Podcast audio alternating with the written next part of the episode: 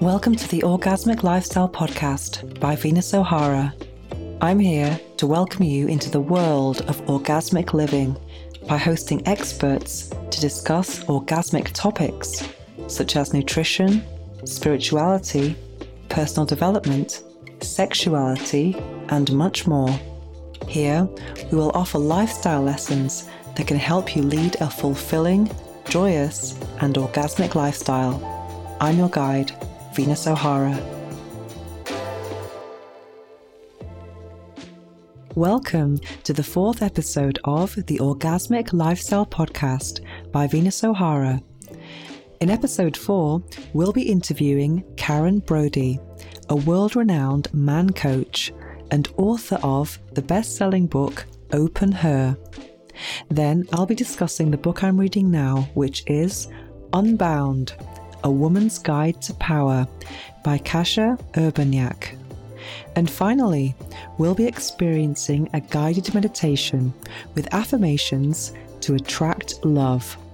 But first, let's talk about men. I must confess that I'm really craving masculine energy right now. I broke up with someone around maybe two months ago, and to be honest, it was something that kind of should have ended a long time before. It's quite hard, really, because he was such a nice guy. And I think sometimes it can be harder to break up with someone who's a nice guy rather than someone who is an asshole.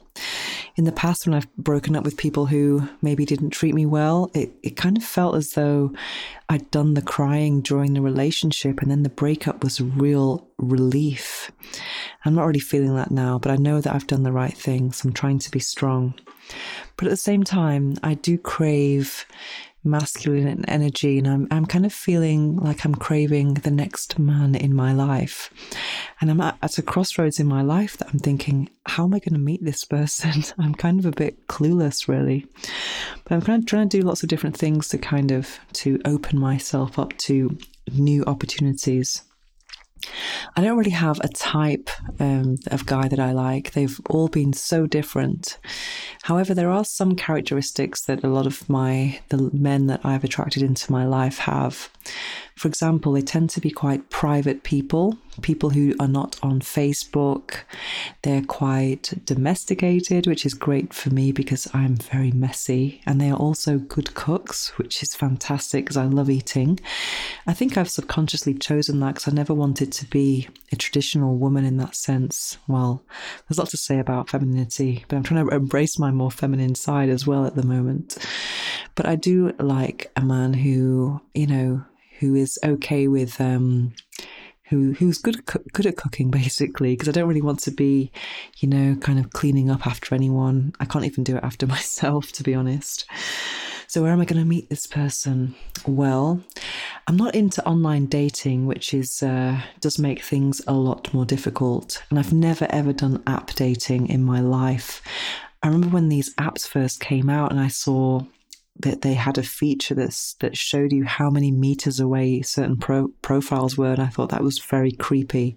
So I always abstained from that type of thing. I've never been on Tinder or anything similar.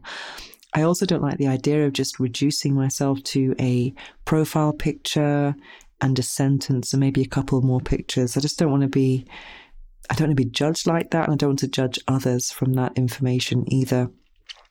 I kind of prefer to meet people in a more natural environment. For example, in a social setting, which is obviously a lot more difficult now after the pandemic. Well, obviously, the world is kind of opening up a bit more now, thankfully. But for me, I just think I have to be kind of socially active as much as possible in circles that that um in kind of that are related to my hobbies, I suppose, and I would hopefully meet someone with similar values to me. And currently, I'm a part of two book clubs. I'm in a spirituality group, a vegan group, and I go to lots of co workings with other digital nomads and um, people who are location independent. So I'm very active, and I do imagine that this person I will meet will be in one of those places, or maybe more, who knows? I have done online dating in the past, years ago, and I did promise myself that I would never do it again, even though I think I have a lot to talk about. Those situations can be incredibly, incredibly uncomfortable. It almost feels like a sentimental interview kind of justifying some of your life choices, and um, it's very uncomfortable. But I do believe if you met the same person in a different context, it could be very different. So that's why I favor more natural settings, then to kind of get to know someone over time. And then you might, for example, I'm not a lot of people who've been in my life intimately, I didn't like them the first time I met them. It kind of, they kind of grew on me over time. They seduced me. And then one day I suddenly saw them with different eyes. And that, I always prefer that type of situation because I do think that trust is more sexy than mystery. Well, at least it is for me.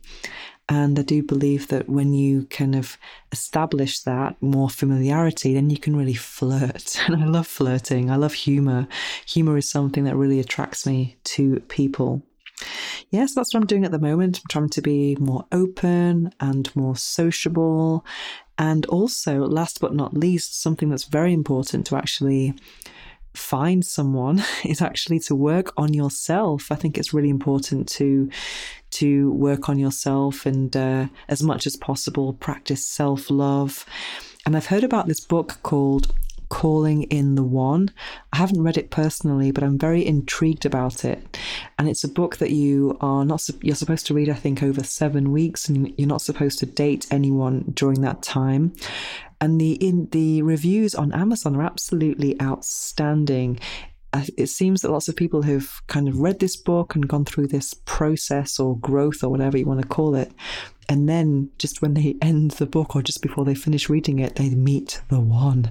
So I'm kind of interested in that. I'm very um, open to that at the moment. And um, yeah, working on myself, being busy, and let's see what happens. Now it's time for this episode's interview. I'm going to be speaking to best-selling author and man coach Karen Brody. Karen Brody, welcome to the Orgasmic Lifestyle podcast. Thank you so much for taking part in this interview today. I'm very happy to have you here, especially after reading that you uh, like salsa and you're living in Mexico. I can definitely empathize with that being British and learning salsa and coming to Spain. Um, oh, you're a world class man coach. And for those who are unfamiliar with this term or your work, what is a man coach? Well, I help men claim their true power and learn to use that power in life and in their relationships with women. So it's very particular to men um, because it's all about helping to heal whatever shame men have on, taken on around their masculinity, their sexuality, and learning to embody, you know, a, a presence, a sexuality that they can feel proud of. Fantastic. So, what inspired you to to, to do this, and, and why men? Well, the inspiration comes from an entire lifetime of experience mm. of um, pain, of sexual abuse. Um, I knew at some point, once I did my own healing work, uh, when I was around 30 years old. Well, when I began my process, it's a lifelong thing. Yeah. Um, I knew that I wanted to help people heal sexual shame because it had been so profound for me. And um, so I was all over the map. You know, I worked with women, I worked with couples. And then ultimately, I realized that I had this gift for men. And, um, and I got divine confirmation of that at one point. It felt really sort of scary because it was the area that I really needed work. You know, we tend to do the work in which we need our most healing. And I found in working with men that not only did it heal me and my pain around men and sexual abuse, but um, I learned the way over time for what men really needed. And it wasn't me sitting down and just telling them all about how great women are because that's initially where I started.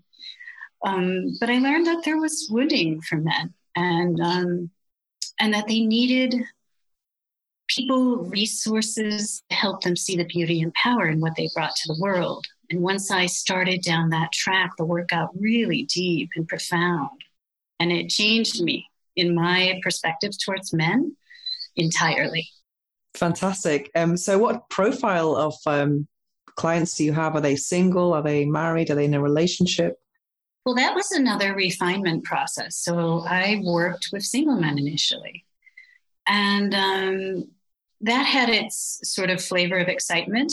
But then when I, I started to uh, really refine the work, I realized it was married men that I felt most inspired to work with because um, of their investment. You know, men who come to me are really invested in being the best men they can be. They're invested in the love they have for their partners. And it allowed me to go a lot deeper in the work with them. And it also allowed me um, passively to give women the love that I knew that they wanted in their relationships. Oh, so married men are my guys. Well, that's interesting. So is, it, is that something that they think them? Is are they inspired themselves to go to you? Or is it something that their wives kind of? Is it? Do you know whose idea it is, or is it just? Does it just depend from case to case? Is it usually something that that's part of couples therapy, or is it the wife's idea, the man's idea? On occasion, uh, women who follow me will suggest to their partners that they work with me, but generally it's men trying to do it on their own because that's what men do. So they start with some research, um, they try out a few different things on their own, and then they realize it's somehow not working and they reach out to me. Um, sometimes it's also that they have been to therapy with their partners and the therapy just never touched on what was most important to them, and that was healing their own sexuality or healing the sexual relationship. So they too come to me. So sexuality is the main issue, then, I suppose, with your clients. Is that true? Do you think? It is the main issue. It's it's like the gateway. Mm-hmm. Um, but as we work together and I get to know them better, it's often not just about sex. But that's uh, frequently where men start, that's where they're experiencing the most pain and the, the, the, the most confusion. Okay, because I think people think that men just think about sex on a physiological um, aspect, but I think it goes way deeper. I think even lots of male sexual behavior is more emotional than than what we give them credit for. Would you agree with that? Absolutely. And that's the most important thing I learned about men and the most healing thing for me because, like most women, I was educated by my mother and grandmother to believe that men only cared about that one thing. And it was very painful for me because I was an ideal idealist, you know, as as a girl. And when my mother told me that men couldn't be trusted because they were only after one thing, I don't think she realized um, how profoundly that would damage my sense of men because it sets us up, it sets us up not to trust them. Mm. And so, yes, what I discovered is that men are about so much more than that because they use sex as a gateway to their hearts. And so they often can't articulate why it's so important to them. And I help them do that. But it, has to do with this sense of feeling um, that they belong with a woman. Um, that a woman opening herself to a man sexually says, I trust you, I love you, I honor you. And um, when that invitation isn't there, a man feels desperate, lost, um, like he has somehow failed um, to give his gift to his woman. So, how important is sex in a relationship? Well, we have to go into a lot here, Venus, mm-hmm. when, we, when we talk about that question. Um, I love this question, though, and I've been exploring it throughout this entire time of working with men because it comes up a lot in the way that I hold it, in the way that I coach men, um, in the way I want to encourage them to hold their sexuality. And this is what I've come to know is it's only important when we make it important. And so, one of the ways that we make it important is through our unspoken agreements. So, one of those most important agreements is marriage. Now, most people will tell you, unless they're really conscious, that they never talked about a sexual agreement before they got married. And yet, you know that most people in their hearts believe that when you marry, um, part of that is being sexual partners, and part of that is being um, exclusive for each other sexually. Mm. even though most people don't talk about that piece of it either. They don't talk about why are we choosing monogamy? Why are we choosing to be exclusive to each other? Why is sex important in our relationship? And there are just all of these assumptions. And so when um, when sex wanes, most couples don't know what to do because they don't have an agreement that they can sort of land on. When we have an agreement that's conscious, that's verbal, we can call each other back into the sexual relationship, right? We can say, Hey, did you forget, you know, this commitment we have to each other? Because it's assumed and it's unspoken, nobody knows what to do about it and nobody knows what to say about it. And yet it lives there as a very meaningful expectation. And therefore, if the expectation is there on one side or the other, it is important because without it, then the person who is not getting the sex that they want feels like somehow they've been tricked. Like this agreement that they made, whether spoken or not, has been violated. Does that make sense to you? Absolutely. It's, it's a really difficult situation. I've been in that situation on, on both sides. Um, for example, the side where I was the one wanting more sex and feeling desired, etc.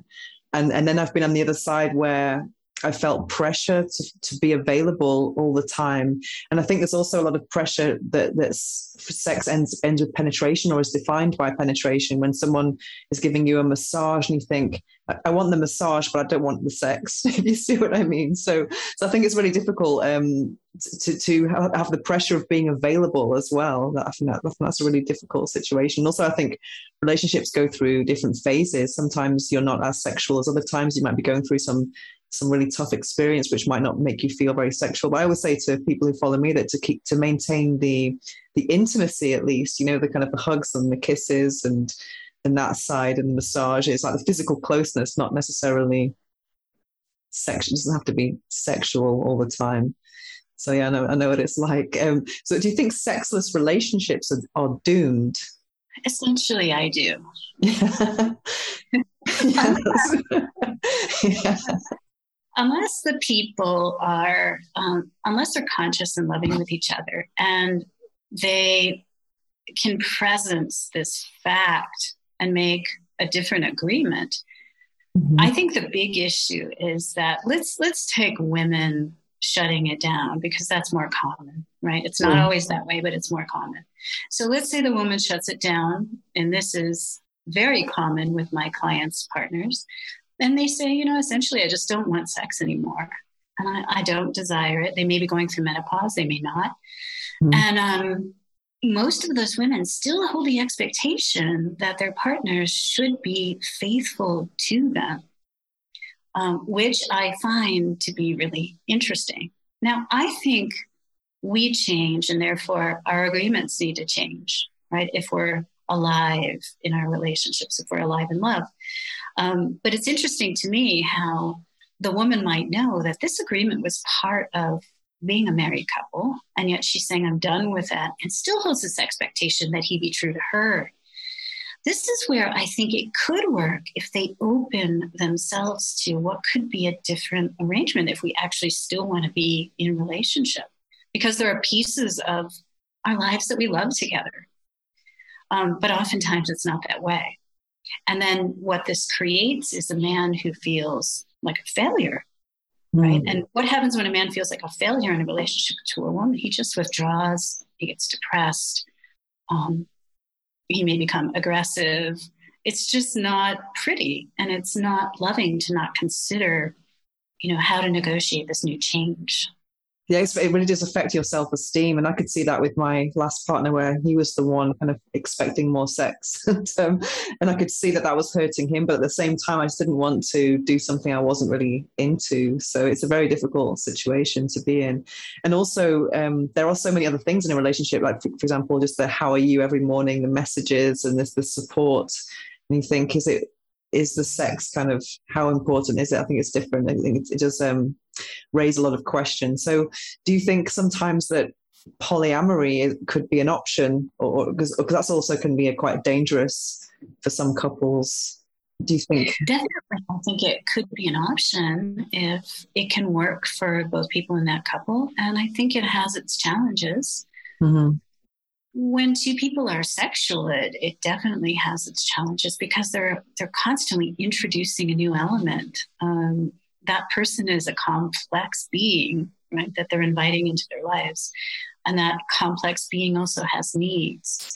Um, but if a couple isn't sexual together and they can contract this in a way that feels safe to each of them, I think it could work. But I, I notice very few people are open to that. Yeah, it's, it's kind of a it's kind of a opening Pandora's box. But do you give tips to men about how to seduce their wives again and, and try and bring some passion back into the relationship? Do you have any any tips about that? I think that's probably a big big issue for so many people.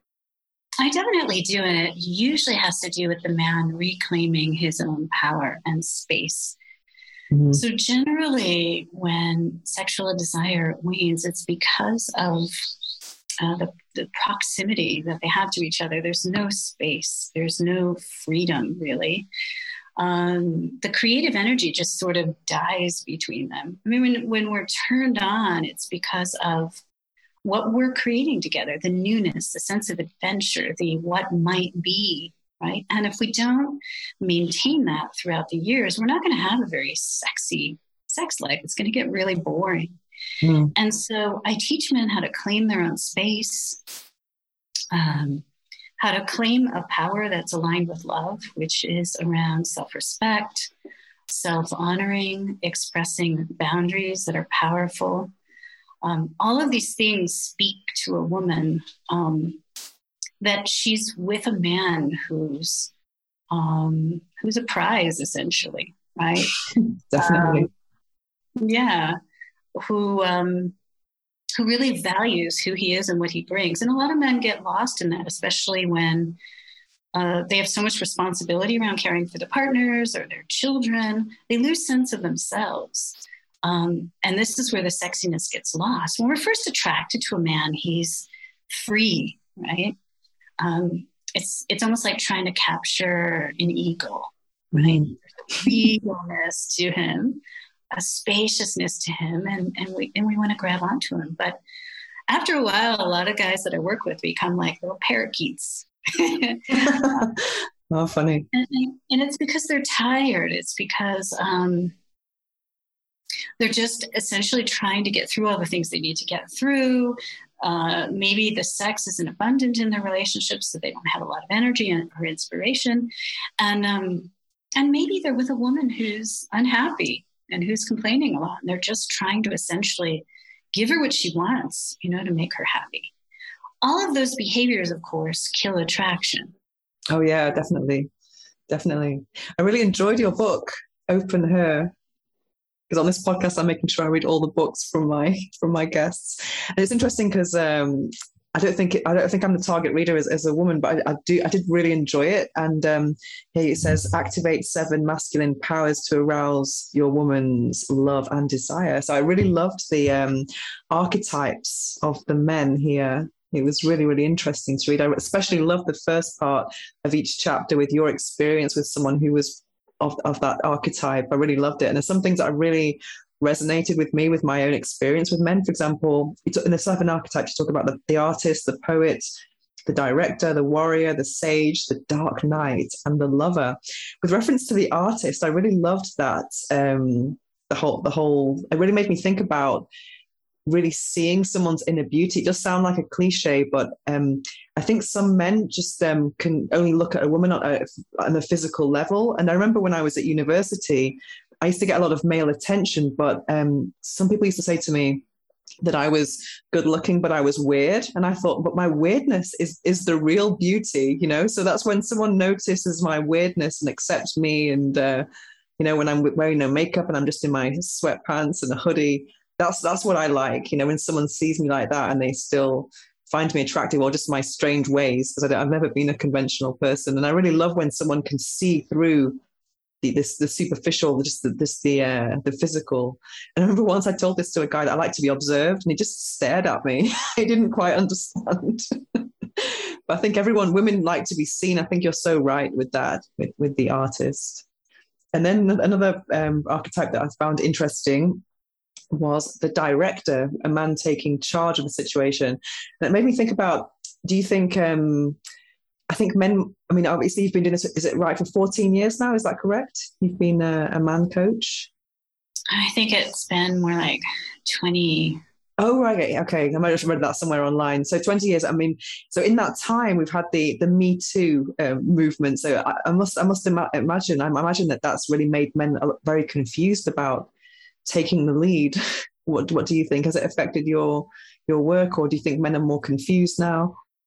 You know, because I'm working with married men, not as much so, but the conversation during that did come up several times. And it was really meaningful for me because the way that I was seeing it is that women were finally coming forward in their deepest pain.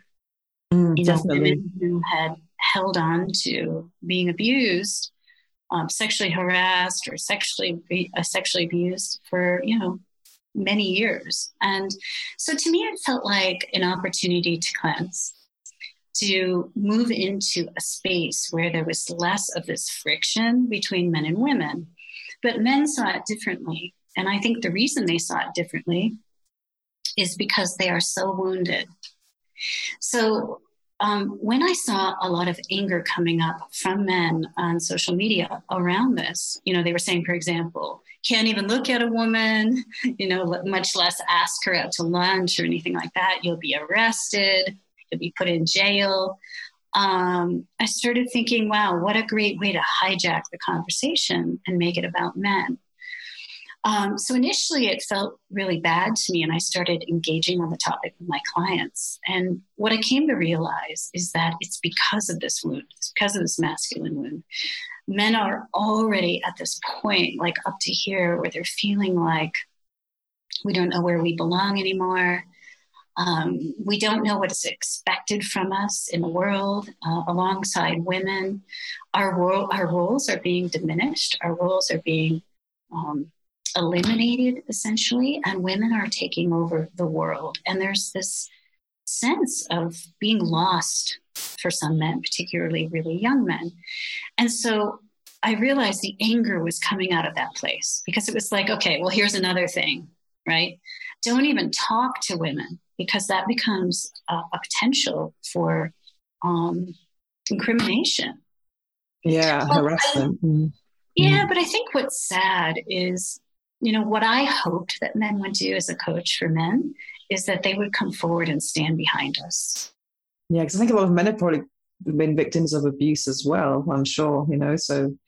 And also, I think it's confusing. Maybe you can empathize with this living in Mexico. Here in Spain, at least compared to the UK, there's a lot more, let's say, wolf whistles or compliments in the street compared to where I'm from. And I guess in, in my experience of Latin countries as well. And I think uh, from speaking to men about that, they don't understand how that's offensive to some women. Because I mean, it, as a woman walking down the street, it can be really intimidating when you see a group of guys and they're all whistling at you or saying things. Whereas for them, they have a good intention. They want to kind of boost someone's confidence, and they just don't get it. It's just, it's really strange. Yeah, I think um, I think it's complex. I think for one, men don't understand women's fear. Mm. Oh yeah, absolutely. But the fear of walking home alone, they don't have that the same as women do, or trying to get a taxi home, not not not getting a bus. You know, when you go out at night, are getting the messages all of your life to be careful, don't walk by yourself. Men only want one thing. Yeah. Uh, all kinds of girls being raped at university. Um, so lots of fears around women being sexually free. Mm. But at the same time, one of the reasons I say it's complex is I also want to celebrate men feeling that they can express what they feel toward women sexually if it doesn't harm them, right? So um, the men you're talking about on the street are appreciating you, right? But it's interesting that if a woman has been harmed or if she does feel fear, it can feel very threatening to her. Um, so we've got this confluence of the two energies, and, and it's it's complicated. But I think you know, men could do well to just be a little more sensitive to the fact that women do have these fears of being um, physically harmed or something of that nature. Um, but that we don't want them to completely shut off their expression of a desire for us. I think there's a big difference between sexually harassing somebody and expressing your appreciation for her attractiveness. And I think when men start to say things like, now we can't approach women at all, um, they're really missing an opportunity to refine the way that they hold women, right? They're just shutting it all down and saying, we just can't approach women now. Makes yeah, sense? definitely. I think there's also a lot of women who are hurt as well, so they're ex- extra sensitive to it. And for me, I just feel like I'm a, I'm a survivor as well. But I, I think Me Too kind of really helped me heal a bit. I used to kind of ignore things like that in the news, but then it got to a point where you couldn't anymore because there were so many stories everywhere. You know, they did, did kind of help with them. You just realize that everyone has gone through something, some type of abuse or harassment in their lives. It shouldn't be normal uh, as it has been. And another archetype that I thought was very interesting is um, the Dark Knight, um, because I, I, don't know if you've seen this series called uh, what's it called again? Sex Life on on Netflix. It's about a, a, married woman who was married to this really nice guy, but she's it's actually based on a, on a real story, and she's having all these sexual fantasies about her ex boyfriend who was a bad boy, and he left her when she needed him, and he's a really bad boy, and and he's, he's quite manipulative. He comes back into her life trying to seduce her, so she's having all these, you know, um, situations with you know the nice house, the husband, and the kids, and then all these fantasies about this bad boy. So I was thinking, why do women, um, why are they attracted to these guys? And I was actually Googling it, why do women like bad boys? And, and the answer was in some psychological magazine, they felt protected by them.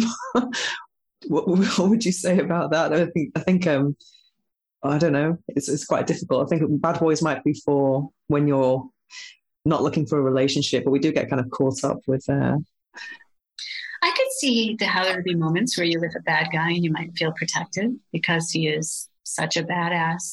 But I think um, more often it's because you don't feel safe with him. Oh, okay. yeah. Um, and because uh, there's an edge to him that's mysterious and even feels a little bit dangerous, right? That gets the sexual juices flowing. And you have to consider that our deepest desire as women is to surrender and to be taken, right? You can't surrender to somebody who's asking you for directions.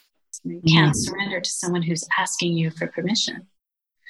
Uh, you can't surrender to a man who's not present, who's not secure within himself. So, one of the beauties of the bad boy is he has this confidence that he can take you and he will.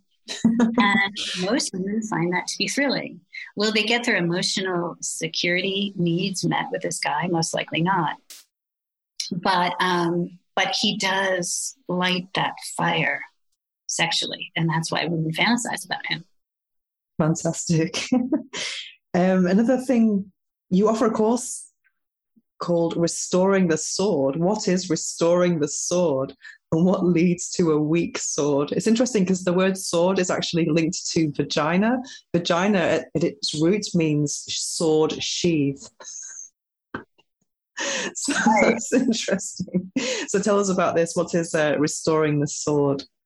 Well, I designed that course for men who wanted to learn how to restore their sexual power mm-hmm. who wanted to figure out what went wrong here. You know, where did I lose myself? Where did I lose that edge? Um, uh, and so the course teaches men, you know, all the things they do unknowingly to give away sexual power. It teaches them how to heal sexual shame, which I find is a huge piece of this whole equation in which a woman starts to resist lovemaking and a man backs up.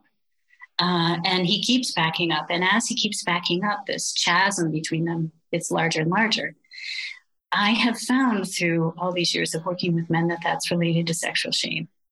So, one of my greatest joys is teaching men to overcome and heal this sexual shame because they become just so embodied sexually.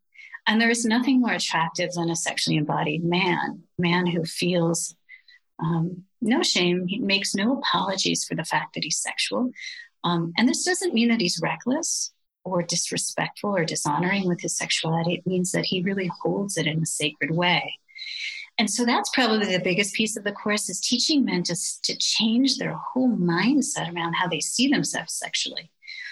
The reason a man stays with a woman for many years who won't make love to him and who offers him no other options, as we were talking about earlier, is shame.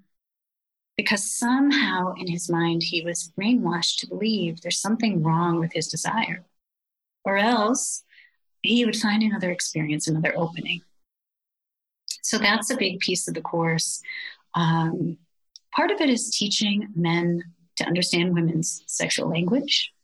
You know what really what we really mean in the things that we say, what our actions uh, speak to, um, how to hold a woman emotionally so that you can open her sexually. It's actually a really complex course, and it's just four classes, but we go very deep. Fantastic. So let's see some quick questions. What is the book that changed your life? Do you have a book that's inspired you a lot? You mean in my work? Yeah, or anything that in, in your healing or discovery or in your work? Well, in my work, it would be uh, David Deida's Way of the Superior Man. Oh, wow. I've heard of it. I've not read it. Oh, really? Yeah.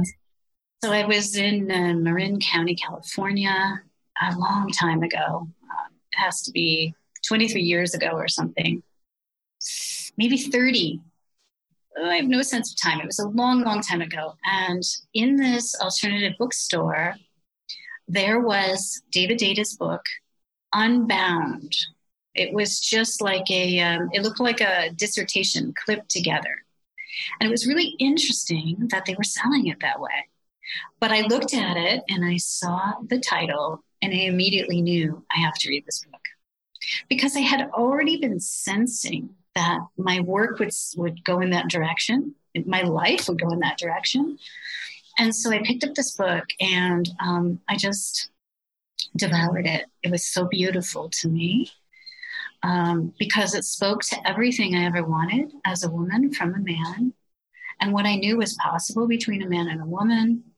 And um, it had this effect even of healing me because it showed me that not all men are untrustworthy um, not all men are out to harm women etc and so it opened it opened this whole new world and i guess being a woman with your work you, you thought that was um, there's a real need for that as well like a woman communicating to a man i guess there's an extra element of of power there or connection. I'm sorry, you said how a woman can. Uh, for example, the David Deida book is obviously a man speaking to men.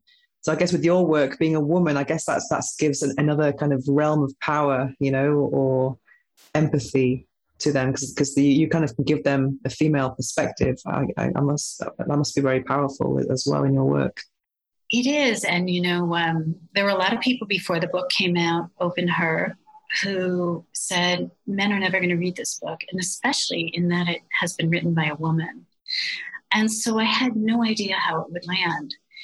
I'm not aware of another woman who had a book like mine before mine. I know there are women who, women who have emerged since then, mm-hmm. but at the time it felt really risky. You know, um, I was concerned that women were going to be upset with me for sort of sharing the secrets, mm-hmm. and and that men uh, wouldn't take it seriously because I'm not a man. But I think you're right. Um, I think what men were able to glean and feel was ah, finally, like we're inside a woman's head and body, right? And through these stories, they're able to feel the kind of effect a man can have on a woman, which is something it's it's hard to feel when you're the one being the effector, right? Mm-hmm. Um, just as for us, like we don't, um, we're not aware of or realize the effect we're having on men entirely because we're not men, mm. right? But to hear that from a man would be exciting as well. Oh, definitely, definitely. so do you have a phrase, a quotation, or affirmation that you live by? Personally? Yeah. Uh, not really, but I can tell you that um, I live to realize potential in myself and others. Um, essentially, I believe that if we can see it and we can hold it in our hearts, that we can create it. Oh, fantastic. So if there's a mantra, it would be that one. Great. So, where can people find you? Well, you can go to my website, you know, if you're interested in um, getting my free book, which is called Reignite Her Passion. In this book, I I include three huge mistakes that men make that are invisible to them in relationships with a woman that kill sexual attraction. Men tell me this has changed their lives, and it's based on the many years of coaching men. You can also find out about my coaching on that page, KarenBrodyCoaching.com. And then you can also go to Amazon to get Open Her, activate seven masculine powers to arouse your woman's love and desire. Fantastic. So you do one-to-one coaching, and then do you have some courses? Are they with you personally, or are they are they videos? The course that I have right now is just the Restoring the Sword course, and I'm about to release other courses soon. Um, and that too can be found on my website. Fantastic. Okay. So, Karen Brody, thank you so much for joining me today. We've got lots of interesting tips. I'm going to check out your your new book. Is it Igniting Her? Is that correct? Reignite her passion. Oh, reignite her passion. That sounds perfect for the kind of men who want to seduce their wives, I suppose. Thank you, Venus. I enjoyed it. Fantastic. Okay, thank you so much. The book I'm reading now is Unbound A Woman's Guide to Power by Kasia Urbaniak. I hope I pronounced that correctly. This book was recommended to me by a friend from a sex book club. And we always read the same book, a group of maybe 10 women, and then we meet to compare and contrast our ideas about the book. One of the members read this and she said, We must read this together. So we are all reading it now and we all love it. And one element or a piece of information that really stands out about this book is the author. She is actually trained as a Taoist nun and she used to be a dominatrix. And this book is the result of everything she learned as a Taoist nun or training as a Taoist nun, and also from the dungeons, which is very interesting. So it's about really stepping into your power and using language in a way to kind of be more dominant and assertive and to kind of get what you want from life. And it says, stop being a servant of the life you're living and become a creator of the world you want and a bit more about the uh, about the author. Kasia Urbaniak is the founder and head mistress of The Academy, a secret school that teaches women to step into their confidence and power. She has trained thousands of women worldwide, including artists, politicians, philanthropists, aid workers, lawyers, and judges. So her profile is definitely very, very intriguing. And I personally would have loved to uh, have read a bit more about her and her own personal journey. But this book is really a handbook for anyone who wants to step into their power. And it has lots of tips and some of the author's experience, but also there are, there are lots of practical exercises and role plays that you can practice with a partner. And she talks about, for example, language and dominant language and submissive language and how Dominant language is when your attention is going out, and submissive language is when your attention is going in. And I'll give you a quick example of that, which could be quite useful. Well, it's definitely useful for me living in Barcelona where we can have lots of noisy neighbors. So let's say your neighbor is making lots of noise. What do you go and say? Do you say, Oh, excuse me, I need to get up early tomorrow morning? Or do you say, Your music is too loud? Turn it down now. I think she kind of favors the latter in her examples. So it's always about putting the attention onto the other person if you want to ask for something.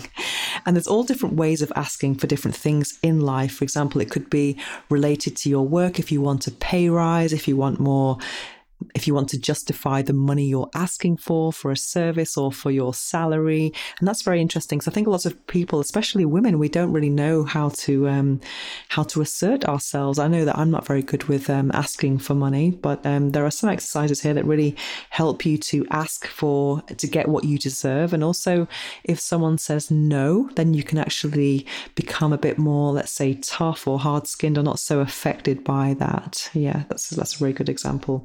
And something else that I find interesting in this book is she talks about the freeze. And that was also the subject of her TED talk, where she talks about, for example, you could be a very powerful, confident person, and sometimes or someone can actually ask you a question or make a comment that can really throw you off and make you freeze.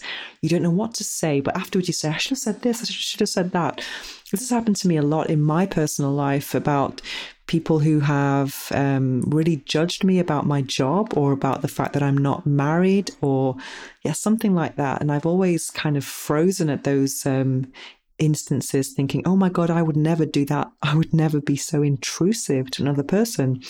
But she talks about if you are in a situation like that and you experience the freeze, instead of like completely freezing, you should try and kind of divert that attention back to the person and ask them a question. There are lots of exercises or examples of how to do that. So it's a very practical book. It's lots of theory, some examples, and also some practical exercises that you can do where you can actually just read them and then maybe try and apply them to your life, or you can actually practice them with a friend, which is a great idea to do. And that's what we're going to be doing in our our next sex book club. It's going to be like a kinky Toastmasters. In fact, on her website there are some resources. There is a handbook on how to how to actually host a mistress meeting, which is quite quite interesting. I'm going to give I'm going to give you the website now if you are interested in that. It is weteachpower.com and you'll find a handbook with lots of information about how to host this kind of kinky Toastmasters, Toast Mistresses almost, or Mistress Club officially. And of course, if you don't, if you can't host your own um, Mistress Club, you can always read it and hopefully apply it to your own life so you can step into the power. Anyway, I hope you find that that as fascinating as I did, and I hope um, I'm going to be learning a lot from this and applying it to my own life. Now it's time to slow things down as we prepare for this episode's guided affirmations meditation. It's probably not a good idea to listen to this while driving or operating machinery. Instead, take a break from whatever you're doing, get comfortable, take a deep breath, and enjoy.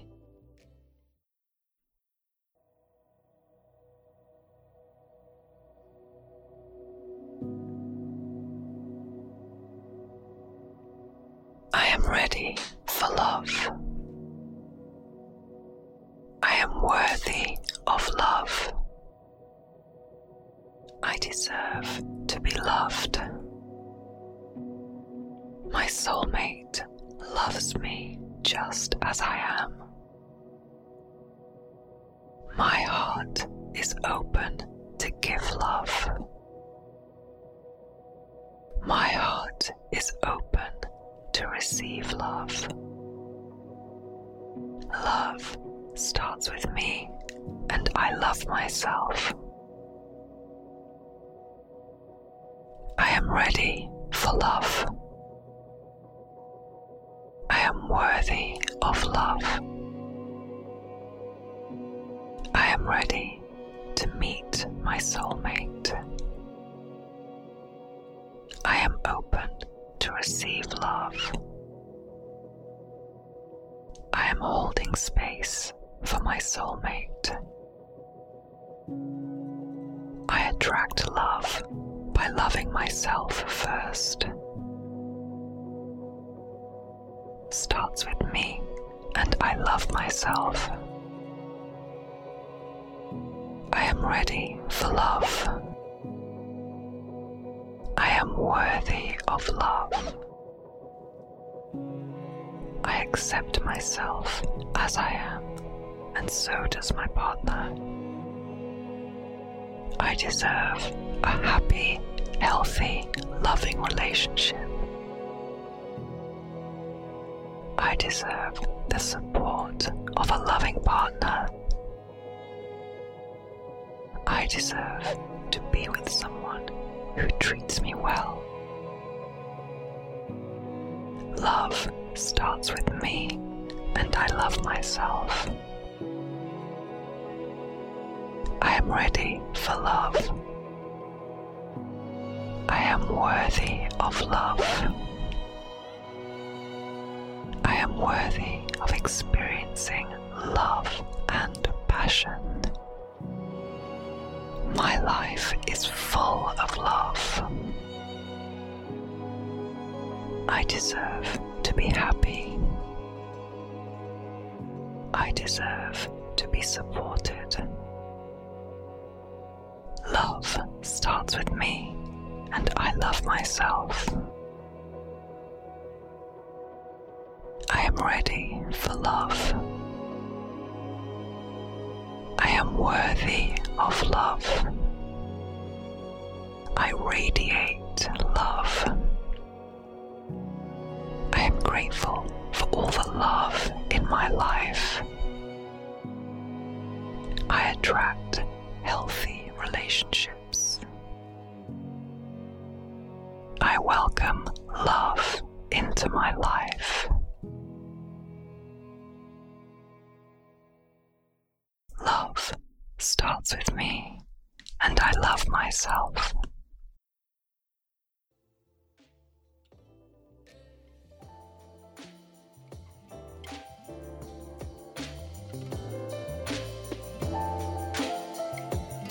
Find out more about me and my orgasmic lifestyle, visit venusohara.org or follow me on Instagram at instagram.com slash venusohara.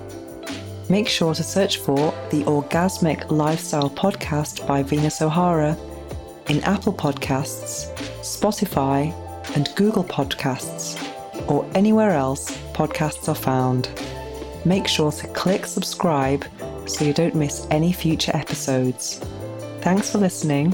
Have an orgasmic week and make sure every day is a climax.